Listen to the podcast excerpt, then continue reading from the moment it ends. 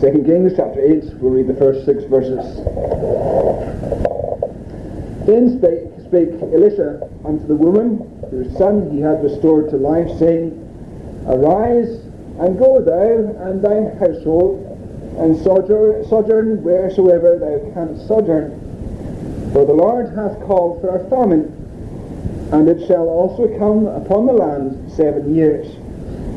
And the woman arose, and did after the saying of the man of God, and she went with her household, and sojourned in the land of the Philistines seven years. And it came to pass at the seven years' end that the woman returned out of the land of the Philistines, and she went forth to cry unto the king for her house and for her land. And the king talked with Gehazi, the servant of the man of God, saying, Tell me, I pray thee, all the great things that Elisha hath done. And it came to pass, as he was telling the king how he had restored a dead body to life, that, behold, the woman whose son he had restored to life cried to the king for her house and for her land. And Gehazi said, My lord, O king, this is the woman, and this is her son, whom Elisha restored to life. And when the king asked the woman, she told him. So the king appointed unto her a certain officer, saying, Restore all that was hers, and all the fruits of the, of the field, since the day that she left the land, even until now. Amen.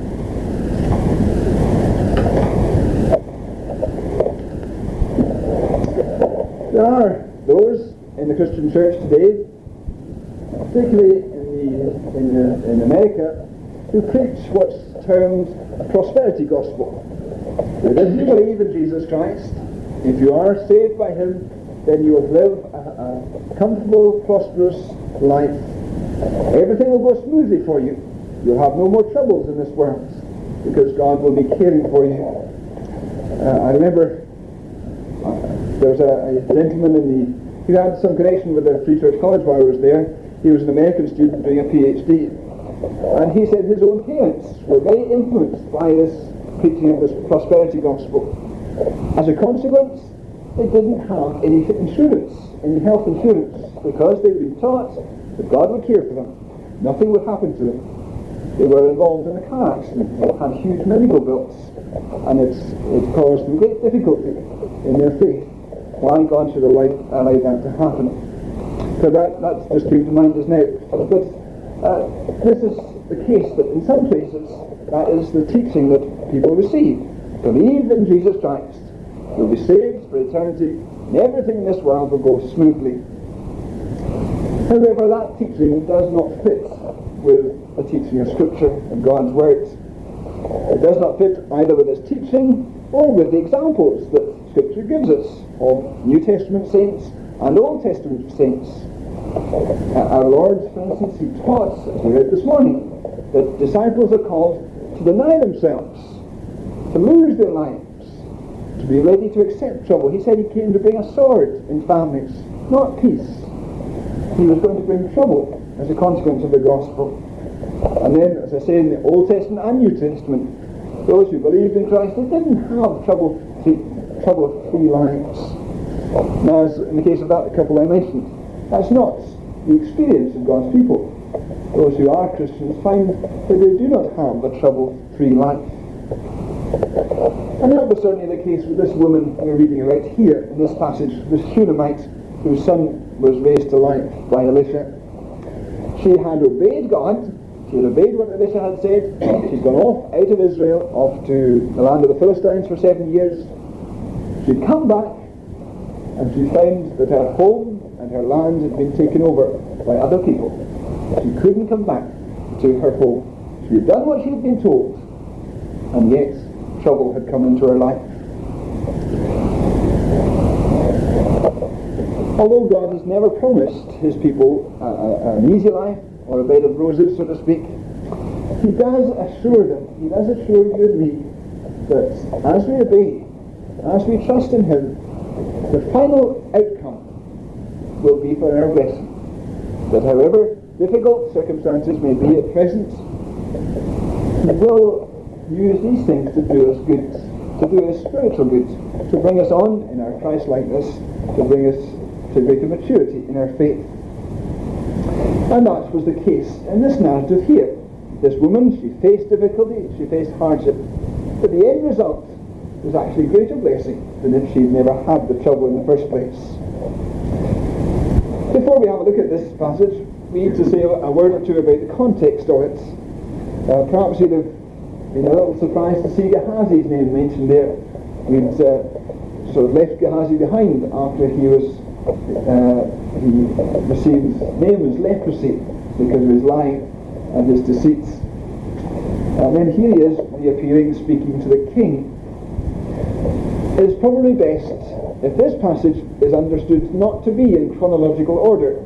It doesn't come immediately after uh, the, the passage we read, well, we were thinking of last week, about the, the, the relief of Samaria.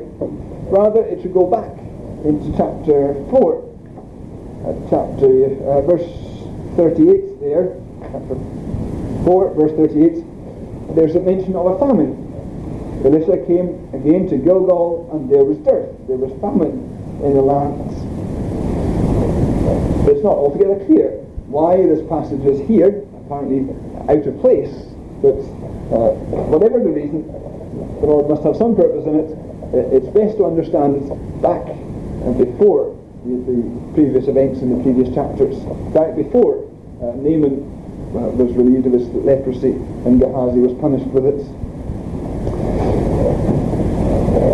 So, uh, having put it in context then, let's have a look at this passage. I think the first thing we can be, be struck by is God's command. God's command there in verse 1, Arise and go thou and thine household, and sojourn wheresoever thou canst sojourn for the Lord hath called for a famine, and it shall also come upon the land seven years. The Lord was going to send a famine on the land, and a very serious one at that. It was going to be seven years. Twice the length of the famine that came in Elijah's time, when Elijah prayed that there would be no rain. It's, we're going to be very familiar with that famine, but think little of this one. But this was going to be twice as long. And no doubt, as with Elijah, it was a consequence of Israel's sin. They were still an idolatrous nation. They still had not gone back to worshipping Jehovah. It was designed then by God as a, a, a chastisement, a, a, discipline to bring them back to true faith in, in the true gods. It also appears to have been very localized. It seems to have been very much the land of Israel and not round about. The woman, for instance, uh, the woman here then, she, she goes off to the land of the Philistines. And the Philistines lived in, in the strip uh, between Judah and the Mediterranean, not very far away from Israel at all. It had, indeed, it had a border with Israel. So God, in His providence, in His power, had made this a very localized famine. Seven years, Israel had uh, poor crops, little food, but then the countries round about seem to have uh, not been affected in this way. There the woman seemed to have been provided for. She had all she needed. Now this command for the woman to, to get up and to leave And that would be an easy one for her to obey. There's no mention of her husband. If you remember back in chapter 4, where, we were first introduced to this woman, her husband is described as an old man. She hadn't any children, and her husband was an old man. It seemed very likely then that at this point her husband had died. She was a widow. The command from Elisha is addressed to the woman. No, no mention of her husband.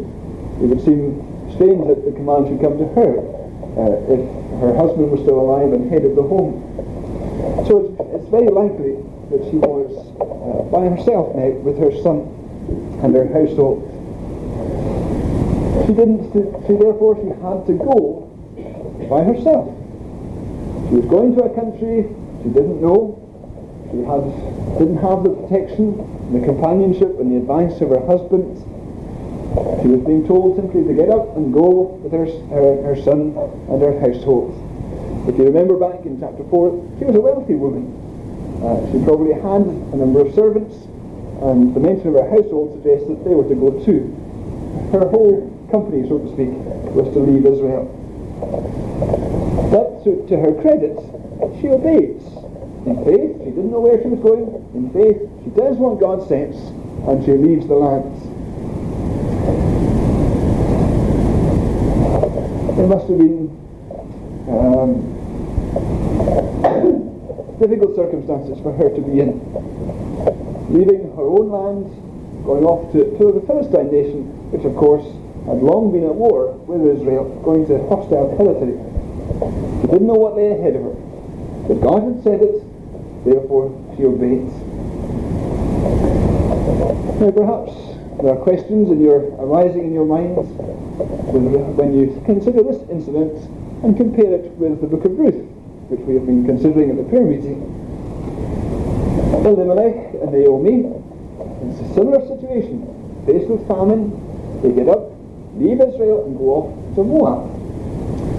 But it would appear that God's judgment was on Elimelech for having done that.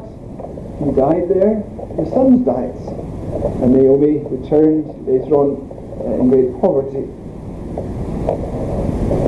What Elimelech had done appeared to be a great lack of faith. He didn't believe that the Lord could provide for him in Israel, so he'd gone off to Moab. But in this case, the Lord is actually commanding the woman to leave Israel and to go elsewhere. Why then does God, did God deal with these people differently? Why was it right for the Shunammite to leave, but wrong for Elimelech to leave? Well, we have to say that God is sovereign, and God is free to deal with his people where as he pleases. He, is, he deals with us as individuals. Simply because he deals with you in one particular way doesn't mean that he's duty bound to deal with someone else in a similar situation in precisely the same way. God knows what is best for you and for me in the situations we face. He knew what was, was best for this woman. He knew what was right and good for Elimelech in his situation. Elimelech should have known from, from the scriptures that he had that uh, Israel was the land that God had given. And God had promised to provide for his people there if they obeyed. This woman had a direct command from God to leave. It would have been faithless for her to say, well, I can't go. I don't know what lies beyond me. I don't know how I can be looked after in the land of the Philistines. It was her faith that motivated her to go and uh, to obey, to go into the land of the Philistines.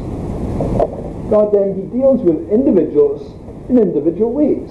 He is free to deal with you when and as he pleases. We can uh, um, see that in the way that if you are tonight a, a believer, in the way he brought you to believe in Christ. Perhaps some of you can think of a day when you were converted that you can put your finger on and say, on that day uh, I, I became a Christian. There are others who simply grow up into the faith I know my own sisters. They say that, that they, they can never trace a day when they were not a Christian. They always believed what they heard. God deals with individuals in different ways. Perhaps you felt a very deep conviction of sin. Others, they don't feel that so much, but rather they see the beauty of Christ. And they, they want the, the, the, the loveliness of the Christian life. That is what first attracts them. And perhaps conviction for sin comes later. There are those who have a full and strong assurance of their faith as soon as they're converted. Others, that takes a long time before it develops. God deals with different people in different ways.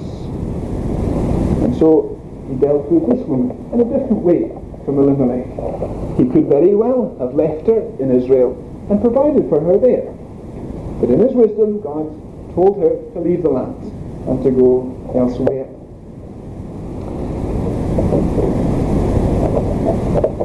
Perhaps the question arises, does God speak to people as he did to this woman today? A very, a very specific command to this woman through the prophets to get up and to go. We would, I'm sure, all like God to, to, to behave like this to us when we are faced with major decisions. Do I go there or do I go here? Uh, do I do this thing or that thing? It would be, it would be a great help to us if God would give us a, a specific command, as He did to this woman. But we have to remember the context of this incident. It was in Old Testament days when there was very little of the written words. Uh, God spoke directly through prophets, and as they spoke, their words were recorded for future generations, for the rest of the church. But now, you and I have all that God is going to say. There is nothing that God needs to say that isn't said already in His words. Everything in the, in the Word, everything in Scripture is sufficient to guide you and to guide me through life in this world. Therefore, we do not need prophets we do not need God to speak to us directly, either through dreams or perhaps uh, voices or um, other, other means. Everything we need is here. The Spirit is able to apply what we read to our own situation. I'm not saying that God doesn't speak to us. God does speak to us through His words. He can speak very powerfully through, through His words. But He doesn't speak in the way that He used to in Old Testament times. Now, I, I know of people who have said that the Lord told them to, to go here or to go there, and I, I hesitate to, to be sceptical of other people's um, experience, but I really do not see how that can fit with what we have in Scripture. God has said all that He needs to say, and He is sufficient there to guide us in our lives.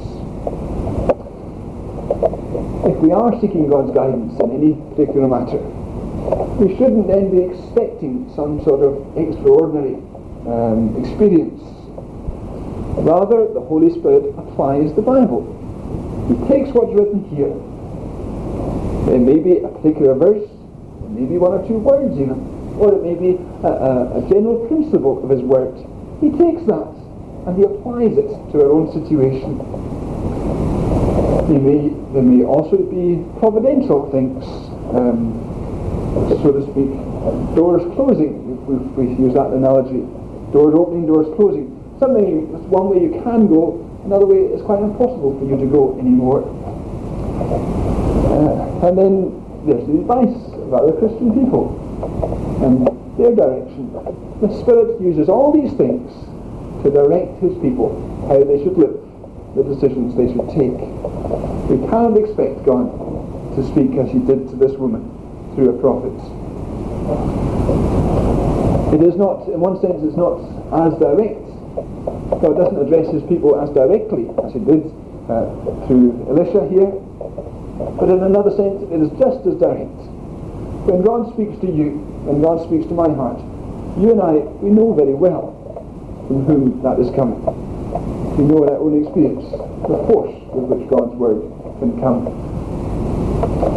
So then, that was God's command to the woman, a command to leave the land and to go elsewhere. It was a difficult command for the woman, but she obeys. Her trust in the Lord is evident. She obeys, and she goes to the land of the Philistines. But then next we see God's timing in verses 4 and 5 there. And the king talks with Gehazi, the servant of the man of God, saying, Tell me, I pray thee, all the great things that Elisha hath done. And it came to pass, as he was telling the king how he had restored a dead body to life, that behold, the woman whose son he had restored to life cried to the king for her house and for her land. And Gehazi said, My lord, O king, this is the woman, and this is her son, whom Elisha restored to life. Seven years have passed. The woman stayed in the, in the land of the Philistines that time. No doubt at the end of seven years she was very keen to get back to her own land. It's not explicitly stated here, but it would appear that their joy at returning had turned very sour because they came to find that their, her, her land and her home, her house, had been taken over by someone else, some opportunist uh, during the, the time she was away and taken up residence in her own home. Perhaps it was, it was neighbours, Perhaps it might have been the king himself, the state, taking over this, her home. Uh, we might say it's not surprising. During a famine, people would want to make what use they could of the land uh, to, to get uh, what little um, was produced by it during that time. But she must have, it must have been a, a great shock to her, having obeyed the Lord, gone off to the land, coming back and finding she got nowhere to go because others had taken over her property. She was, as we said, suggested, more than likely a widow at this point. A widow with her orphan son, and of course she would have had very little influence in uh, the, the society of the time. It would seem, therefore, it would have been very unlikely that this woman should have her land restored to her. It must have been very hard to take that, to come back and find that she had lost all that she had. It had come about because of her obedience. She might very well have been tempted to think, oh well, if only I hadn't done what I was told, and at least I would have a roof over my head. But in her trouble, she goes to the king. This was probably King Jehoram, uh, and going on Jehoram's character, perhaps she didn't have a lot of hope that uh, he would listen to her case. But anyway, she goes, and it is then that we see God's perfect timing, God's precise timing in these events. A king, for some reason, he'd been talking to Gehazi, and he wanted Gehazi to relate the, the miracles that Elisha had been performing, the great things that Elisha had done. And Gehazi is just at that moment talking about this woman whose son was raised to life. And while he's talking about her, there she is, she appears at the door. She's seeking an audience with the king. Perhaps you can imagine Gehazi's astonishment. Just talking about this woman, and then there she is. That's the one I'm speaking about. That uh, brings to mind um, my father-in-law when he was over. He was saying he and the um, one of the, he was in, in the war going through the Suez Canal, and one of the, the, other sailors he was talking to, an English fellow, he said his brother was in the army. He had no idea in the world where he was. And as he was talking about him, he just happened to look up, and there his brother was walking on the side of the canal. And a tremendous astonishment that man had to see his own brother. He could have been anywhere else in the world. Well, that's the sort of impact this must have made on Gehazi. The one woman he was talking about, and all of a sudden there she is in the king's presence. God's perfect timing in arranging all these events to work so wonderfully together. What was their effect? What was the effect of her arrival there? Well, as we see in verse 6, the king asked the woman, and she told him. She was able to confirm to the king precisely what Gehazi was saying.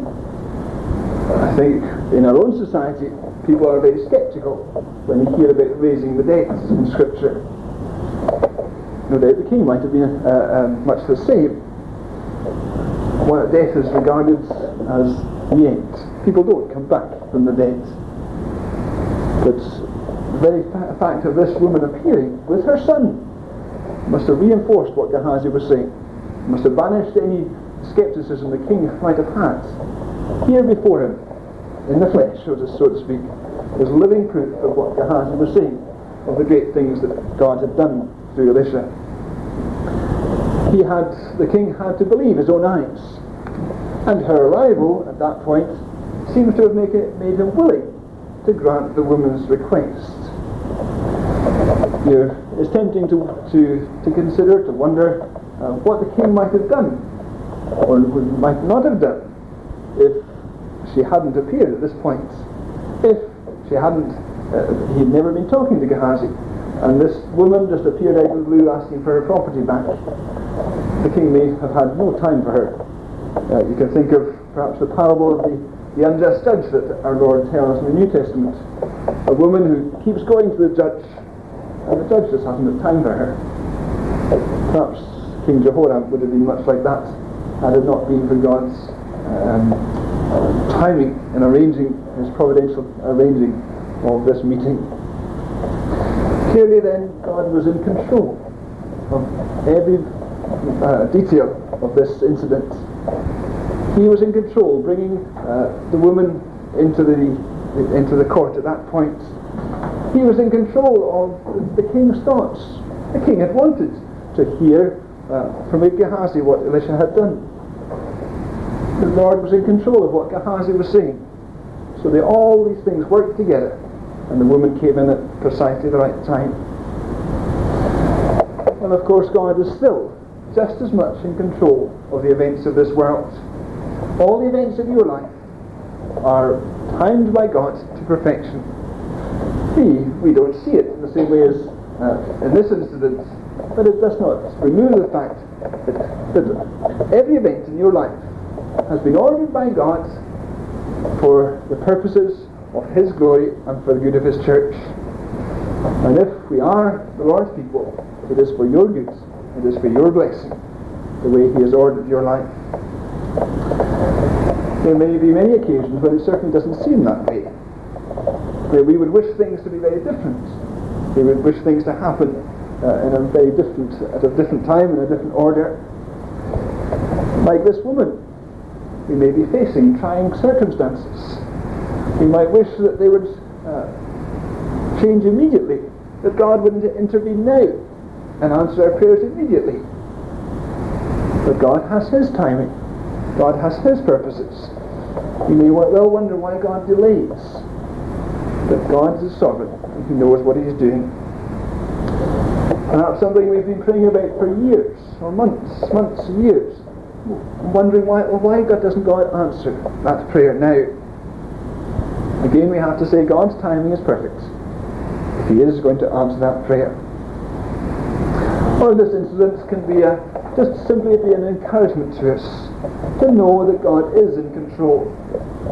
That however haphazard the events of life may be, even in, in, our own lives or in the events of the whole world, they're not chaos at all.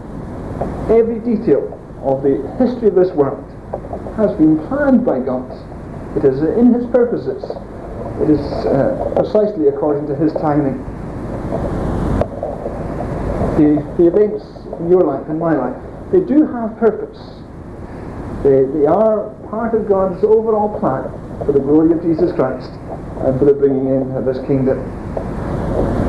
He has a purpose to do good to His people, to make His people Christ-like, to make them ready for glory. So our, our Lord's timing, God's timing, is very clearly evident in this passage.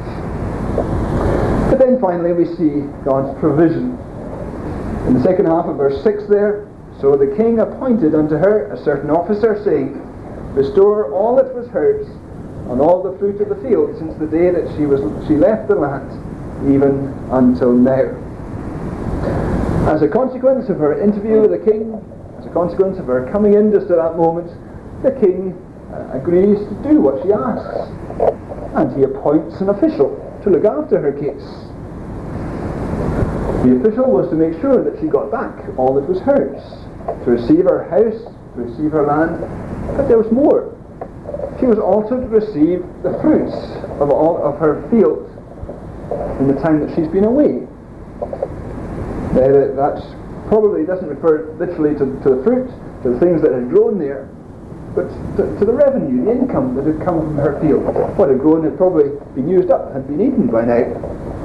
But what had come from her field was to be given to her. The income, the revenue it had produced. She ended up with more than she'd expected.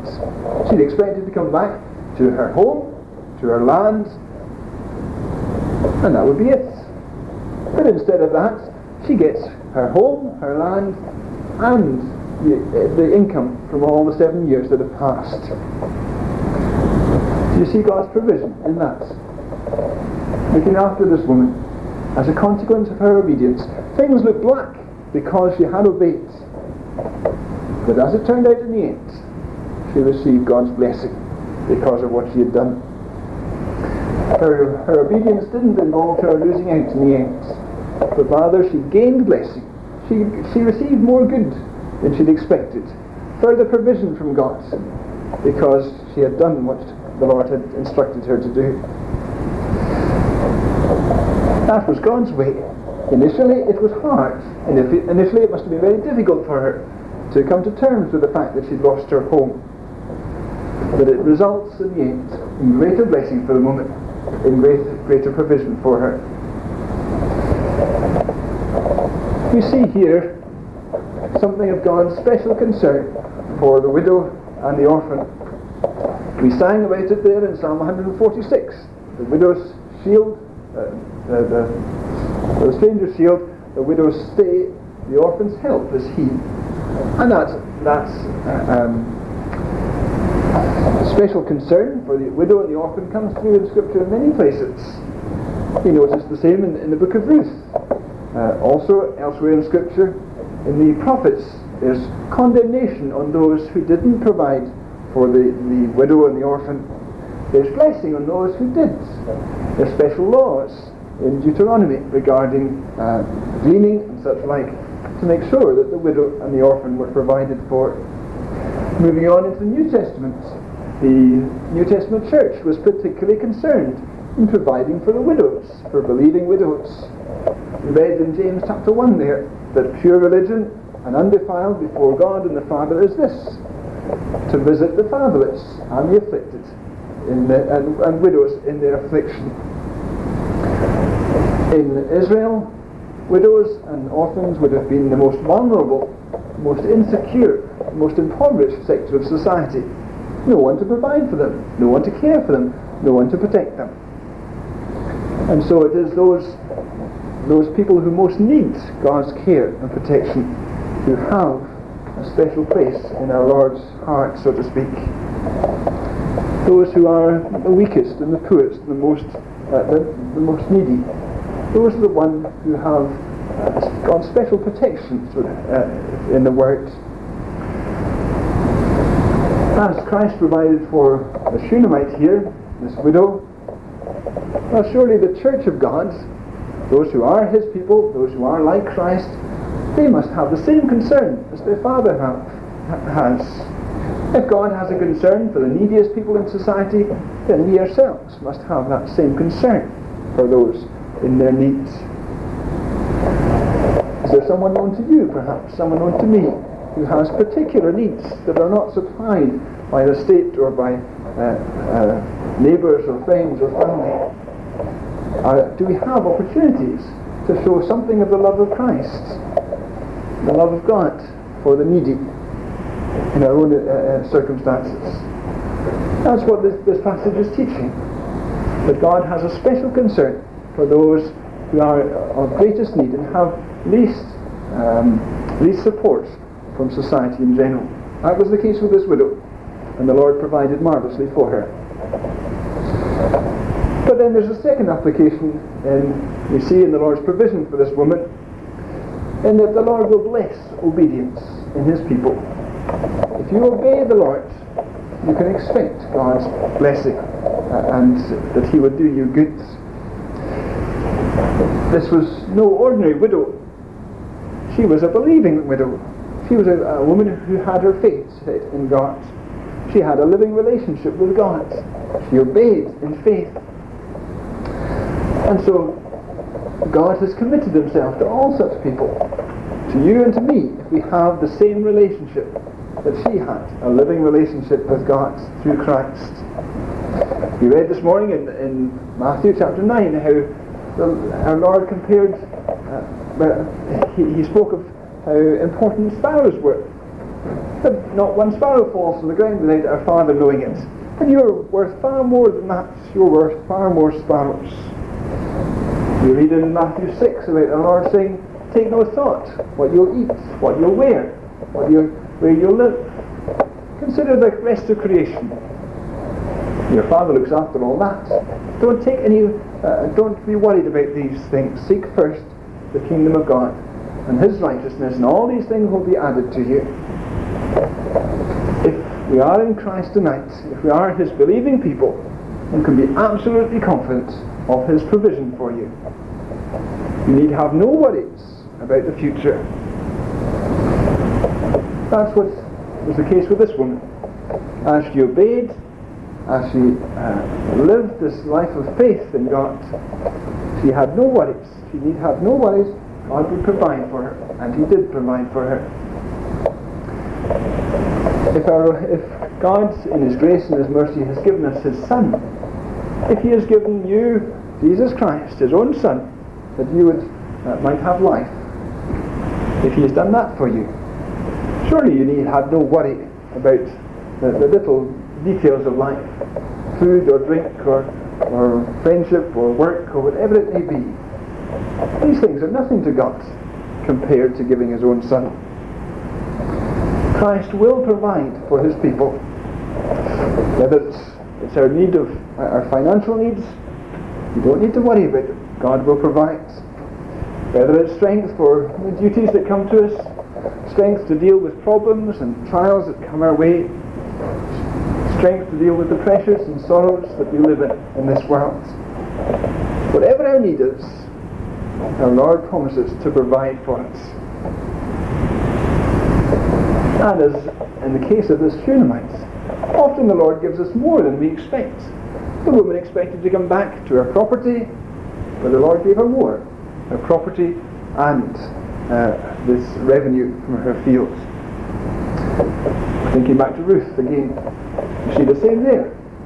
Ruth, she was provided not only with a husband and uh, a family, that she was provided with a place in the genealogy of our Lord and Saviour Jesus Christ. A tremendous honour for that Moabitess. God gave her far more than she expected, far more than she asked for. This God who cared for the Shunammite woman, who provided for her, he is precisely the same today. He cares for you and for me in precisely the same way. He will provide your every need in Christ. He has all, you, all the resources of the universe at his disposal. Nothing is too hard for him to provide for you. You need have no cares, no worries in this world. You can trust him implicitly. You, you can be absolutely, uh, absolutely certain of his love, of his wisdom, and of his care. There are times, of course, when we do not understand why God has allowed certain things to happen. Uh, the woman must have asked that herself. Why has this happened? I've lost my home. But in the end of the day, she saw a great purpose in it. That is often the case in our own lives. It's only after we've been through times of trouble and we can look back in retrospect and say, well, God, wasn't God good to us?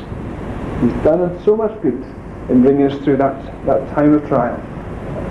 That may not be always the case. We don't always understand why God allows difficulty and trials in our lives. But the sort of faith that this woman had will never be disappointed. If we trust God, we can be absolutely certain that we, our confidence is not misplaced.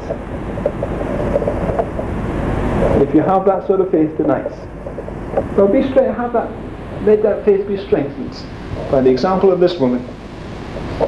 And if you do not have that faith, well, come to Christ. Trust Him implicitly with your whole eternity. He is worthy of all the trust that you can give Him. Amen. Let us pray together.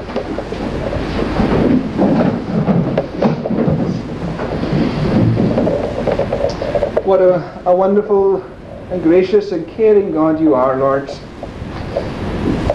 We do not deserve any of the good things you give us because we are so rebellious. We so often delight in doing what is wrong because we give so little of our lives to you and to your, your cause. Yet you are a gracious and forgiving God. And every one of us who, who know you tonight can testify to that, how marvellously good you are to us, how you provide for us day by day, how your word is absolutely trustworthy, that all that you have said has been fulfilled, and we have great confidence that all you have said regarding the future and the future life in glory, all that is trustworthy and true as well. Thank you for giving us this record of uh, the, this incident in the Shunammite's wi- uh, life. May it be an encouragement to us May it strengthen their faith as we face different circumstances and difficulties, and may it be a, an encouragement to any who have as yet have not put their faith in Jesus Christ. We commit these things into your care and ask that you do us uh, good and bring us blessing through the name of Jesus Christ, our Saviour. Amen.